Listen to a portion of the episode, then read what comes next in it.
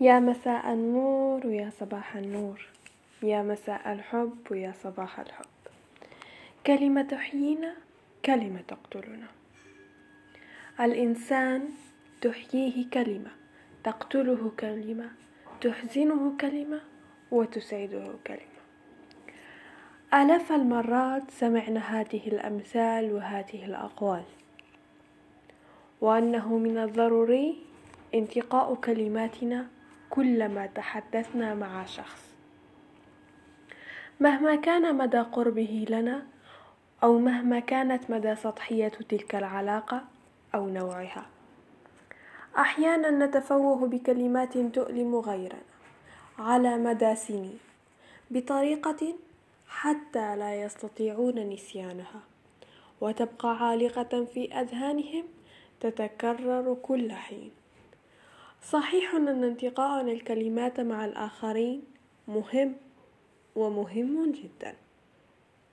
لكننا ننسى أن هناك من هو أهم من الناس منهم كلهم. تتساءلون من هو هذا المهم والأهم من كل الناس؟ هل هو فعلا موجود أم لا؟ نعم موجود. من هو أهم من جميع الناس؟ هو أنفسنا. أنفسنا التي نقتلها بكلماتنا السلبية والجارحة. أنفسنا التي ننسى أنها أهم من أي إنسان آخر غيرنا موجود على وجه هذه الأرض وعلى وجه الكون. حديثنا مع ذواتنا إما يجعلنا نجلدها نكرهها وننقدها نكتئب ونكره ما حولنا. نصبح جملة عاطلة حركيا. كل ما نفعله هو تصفح الإنترنت ومواقع التواصل الاجتماعي. والاستلقاء على الفراش. دون أن ننسى بهارات نشر الحسد على سعادة الآخرين. داخل مواقع التواصل الاجتماعي والتعليقات السيئة الجارحة والسخيفة لهم. عن أي شيء فعلوه. من باب النقد وأنكم لا تستطيعون تقبل النقد. النقد يكون بشروط ليس تلك الكلمات السلبية والجارحة والسخيفة التي نقولها للآخرين. كأنت غبي كأن تشبه الزرافة أنت لا أدري من أين أتيت من أي كوكب أنت تشبه الفضائي وغيرها. طبعا لا أعمم لكن بأي بطريقة أو بأخرى ستأخذنا كلماتنا السلبية والجارحة والمحبطة مع أنفسنا إلى هذه الحالة. وسنرى أن إنجازات الناس والآخرين أحسن مما نريد أن ننجز وأن سعادتهم أو بالأحرى وأنهم أسعد منا. رغم أننا لو نظرنا لأشياء نملكها سنرى أننا أحسن منهم.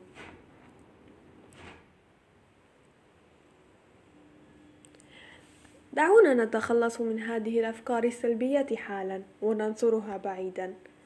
دعونا نقول ونخبر أنفسنا أننا جميلون نستحق الحب. واثقون من أنفسنا. نحب أنفسنا ونحب الخير لجميع الناس. سعادتهم من سعادتنا وبابتسامة عريضة. هيا لربما سيبدو لكم غريبا لكنه فعال. هيا نعدها مرة أخرى وبابتسامة عريضة هذه المرة. أنا جميلة. أنا أستحق الحب. واثقة من نفسي أحب النفس نفسي وأحب الخير لجميع الناس. سعادتي من سعادتهم. وسعادتهم من سعادتي.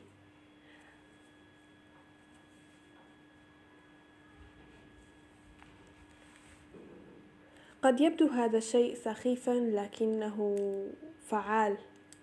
حتى أننا مع مرور الوقت وكلما كررناها عقلنا الباطل سي سيقتنع بهذه الفكرة.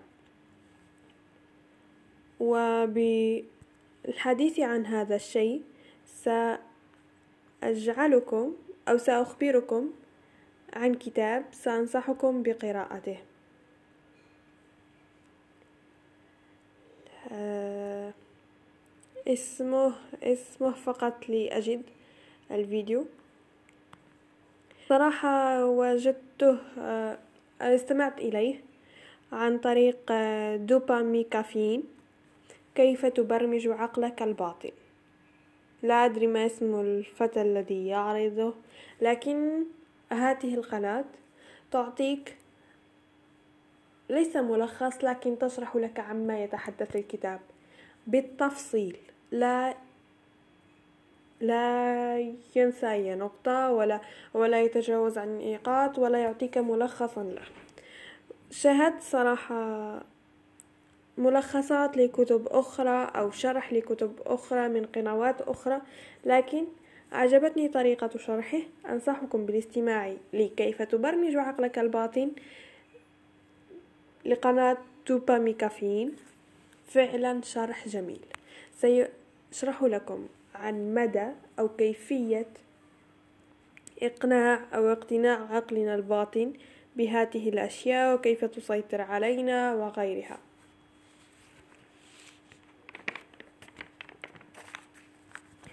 حديثنا مع ذواتنا سواء كان جيدا أو سيئا. سيؤثر على المدى الطويل أو على المدى البعيد. عاجلا أو غير عاجل. عاجلا أو آجلا. من الضروري انتقاء كلماتنا مع ذواتنا. فعلا. ومن تجربتي الشخصية مرت فترة كنت أخبر فيها نفسي بكل الصفات السلبية الموجودة على هذا الكون. حتى أنني كتبت ملاحظة لنفسي عند كتابتي لهذه الحلقة. سأقولها. حتى لو أنك تتصرفين بغباء أحيانا لكنني أحبك. وسأبقى أحبك. أيتها الفتاة الجميلة. في تلك اللحظة عند كتابتي لهذه الملاحظة كنت أخبر نفسي شيئا سلبيا. عن أنني فشلت في شيء. لكن مرت الأيام ونجحت فيه.